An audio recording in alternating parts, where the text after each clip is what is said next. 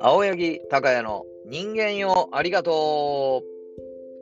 う。はい、えー、皆さん、新年明けましておめでとうございます。今年も、えー、よろしくお願いいたします。えー、本日はですね、新年の1月4日、もうね、ぼちぼち、えっ、と、お正月ね、気分も抜けるかなといったところなんですけども、結構ね、正月の間は、家でね、あの、ゴロゴロさせていただきました。なかなか外にね、出にくい空気で、なんかコロナ、コロナで、なんとなくね、僕は正直まあなんか批判を浴びるかもですけど、あんまね、ビビってない部分があるんですけども、やっぱりね、嫁とか子供がやっぱいるので、うん、あのー、結構今年の正月は家で、あの、ずっとネットフリックスとか見たりとか、してました。まあ、どん、そんなんでね、結構、一人でね、いろいろ考える時間もね、多かったんで、えっと、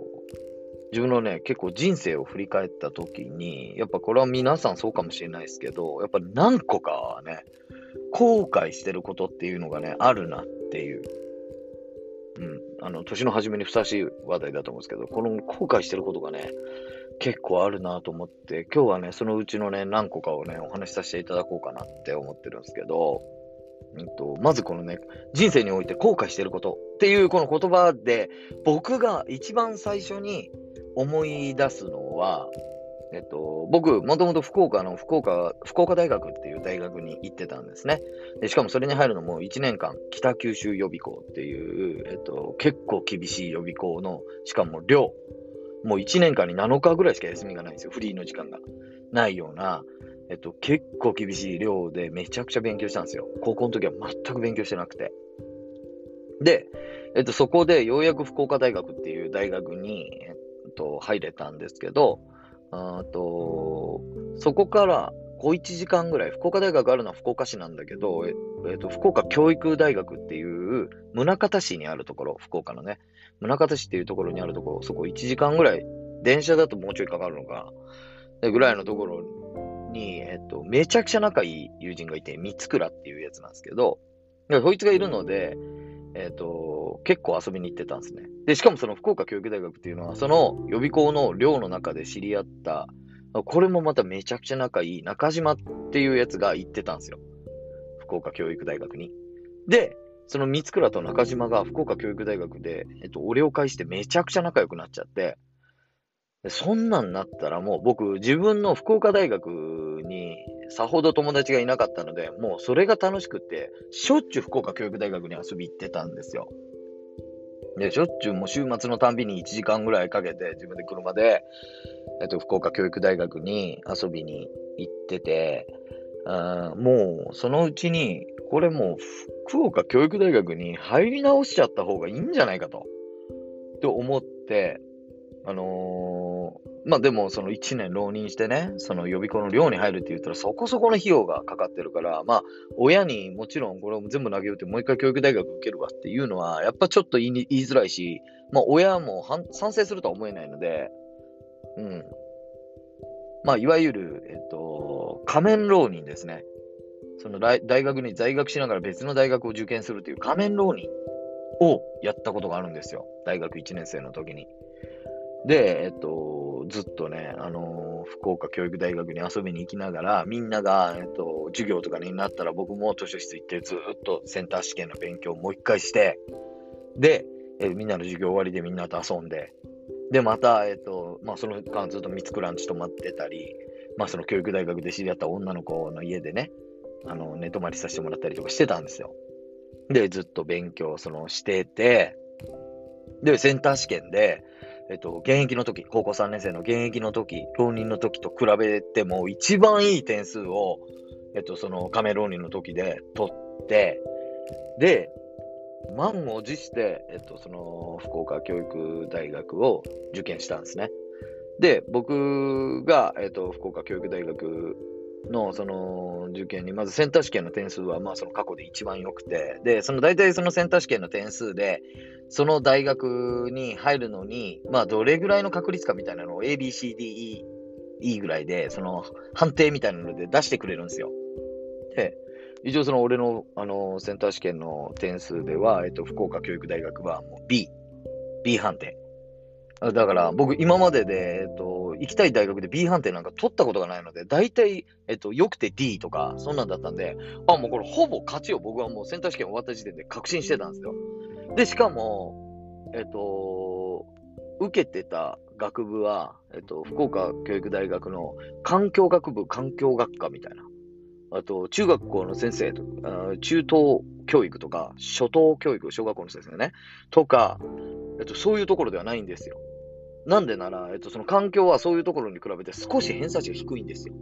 で、僕の目的としては、もう教育大学に入って、仲いい友達と一緒に学生生活を送るというところが目的だったので、あのー、もうどこでもよかったんです。教育大学の学部であれば、どこでもよかったんですよ。入れれば。で、えっと、そこの環境学部は、えっと、小論文と面接だけだったんですね、2次が。二次試験はもう小論文と面接だけだったので、えっ、ー、と、もう結構センター試験が B 判定出た時点で、あもうそこそこ僕は勝ちを確信してたんですよ。小論文と面接でそんな大差出ないだろうというのも、あの、高をくくってたので。で、えっ、ー、と、実際まあその小論文に、えっ、ー、と、がまずあっ、で、小論文でどんなこと書いたとか、もう全く覚えてないです。ただ、えっ、と、これって、全然できなかったなとか、めっちゃできたなとかあれば、僕多分覚えてると思うので、多分そこそこの出来だったと思うんですよ。まあ、かもなく不可もなく、で、小論文はちゃんと書けたと思うんですよ。僕は小論文もともと得意だったんで。だからかもなく不可もなくもって、で、いよいよ、えっ、ー、と、2時、あ、2時じゃない、じゃないや、えっ、ー、と、小論文の後は面接。で、面接官が3人ぐらいの部屋に1人で個人面接だったんですね。で、入って、いろいろ、えっ、と、環境のことを聞かれるわけです。えっ、と、君が思う、その、環境、あと、を改善するために何か策ある？とか、もう何答えたかわからないですけど、もうもちろんそこに入って、面接入るときにはもうスイッチバチ入れて、えっと、自分はもうさも、今まで環境のことで頭を悩ませてきた人間ですみたいな、面してそこで、もう環境についてすごい答えるわけですよ。もう本当ハリボテで。で、えっと、僕ね、本当悩んで、悩んだ、悩んでるんです。ずっと環境のことで、みたいな。本当顔して、あの、ずっと質問に答えてて、まあ、おそらく、えっと、ずっと、そつなく答えれてったと思うんですよ。で、面接が終わった時点でも、まあ、あのまあ、いい感触で終われて、あ、よかったと。で、面接以上になります。お疲れ様でしたと言われて、はい、ありがとうございました。よろしくお願いいたします。で、席を立ち、えー退出しようとしてドアノブに手をかけた瞬間に、その3人のうちの1人の面接官が、あ、ちょっと君待ってもらえると言われて、はい、なんでしょう。あのー、一つだけ最後に聞きたいことがあるんだけど、えーと、例えば、ゴミ1個を、えーと、すごい、えー、焼却したり、えーとまあ、要は、えーとなくすことに、ゴミ1個なくすことに、すごい、えっ、と、大きな費用が、えっ、と、かかる。大きな費用がかかるとしても、君はそれやる意味があると思うという問いを聞かれたんですね。うん。ゴミをなくすことにすごくお金がかかるけども、なかかったとして、めちゃくちゃそのお金が大きかったとしても、それをやる意味が君はあると思うかいっていう質問だったんですよ。で、僕はもう席立って面接終わりと言われた時点で、もうその環境で頭悩ましてきました。スイッチ切っちゃってんすよね。もう切れちゃってて、オフっちゃってて。で、急にもうドアノブに手かけたところで聞かれた質問だったんで、わっってなって、あ、どうしようどうしようどうしようって、本当に覚えてるんですよ。もうこれね、30秒ぐらい悩んだんかな。俺30秒か1分か、くらい、うん、と悩んで、最後、一言だけ、わかりません。って答えたんですよ。そしたらまあ向こうも、あ、なるほど。お疲れ様でした。っていうことで面接が終わったんですね。でももうめちゃくちゃモヤモヤするじゃないですか。で、とりあえず会場出て、僕、喫煙所でタバコ一本吸おうと思って、その喫煙所に向かいながら歩きながら、ずっとその質問考えてるんですよ。え、ゴミをなくすことに費用がかかったとして、それのやる意味があるか？っていう質問がもうずっと頭の中でぐるぐるしながら喫煙所まで歩いてって、で、喫煙所着いて、で、えっと、タバコ取り出し、最初のタバコに火をつけて、思いっきり吸って、やっぱずっと吸えてなかったんで、吸って、ファー1個目の煙を出したときに、あ、自然はお金には変えられないと思います。っていうのが答えだったなって気づいちゃったんですよ。その時に問われたことの答えって、自然はお金には変えられないと思います。だから、お金がどれだけかかっても、ゴミはなくすべきです。って答えるのが正解だったんだなっていうことに、その最初の一吸いで気づいて、もう本当に僕、その喫煙所で膝から崩れ落ちそうになったんですよ。で、もうその時点で、あ、不合格だ俺っていう、その確信をしちゃったんですね。で、もちろん結果は不合格で。で、えっと、なんでしょう。で、1年間ね、仮面浪人ということで、その、もともと行ってた福岡大学の方はないがしろにしてたので、そっちの方ももう結局1年留年しちゃって、もうね、ぐちゃぐちゃになっちゃったんですよ。あの時にもしそう答えれてたら、俺の福教大学の、福岡教育大学の学生としての人生があったんだろうなっていう。っていうのをね、ちょっと思うと、あの時にそう答えてたらどうなってたんだろうと。もちろんね、こんなんね、そこで福岡教育大学行かなかったから出会った人たちもいるし、とできたこととか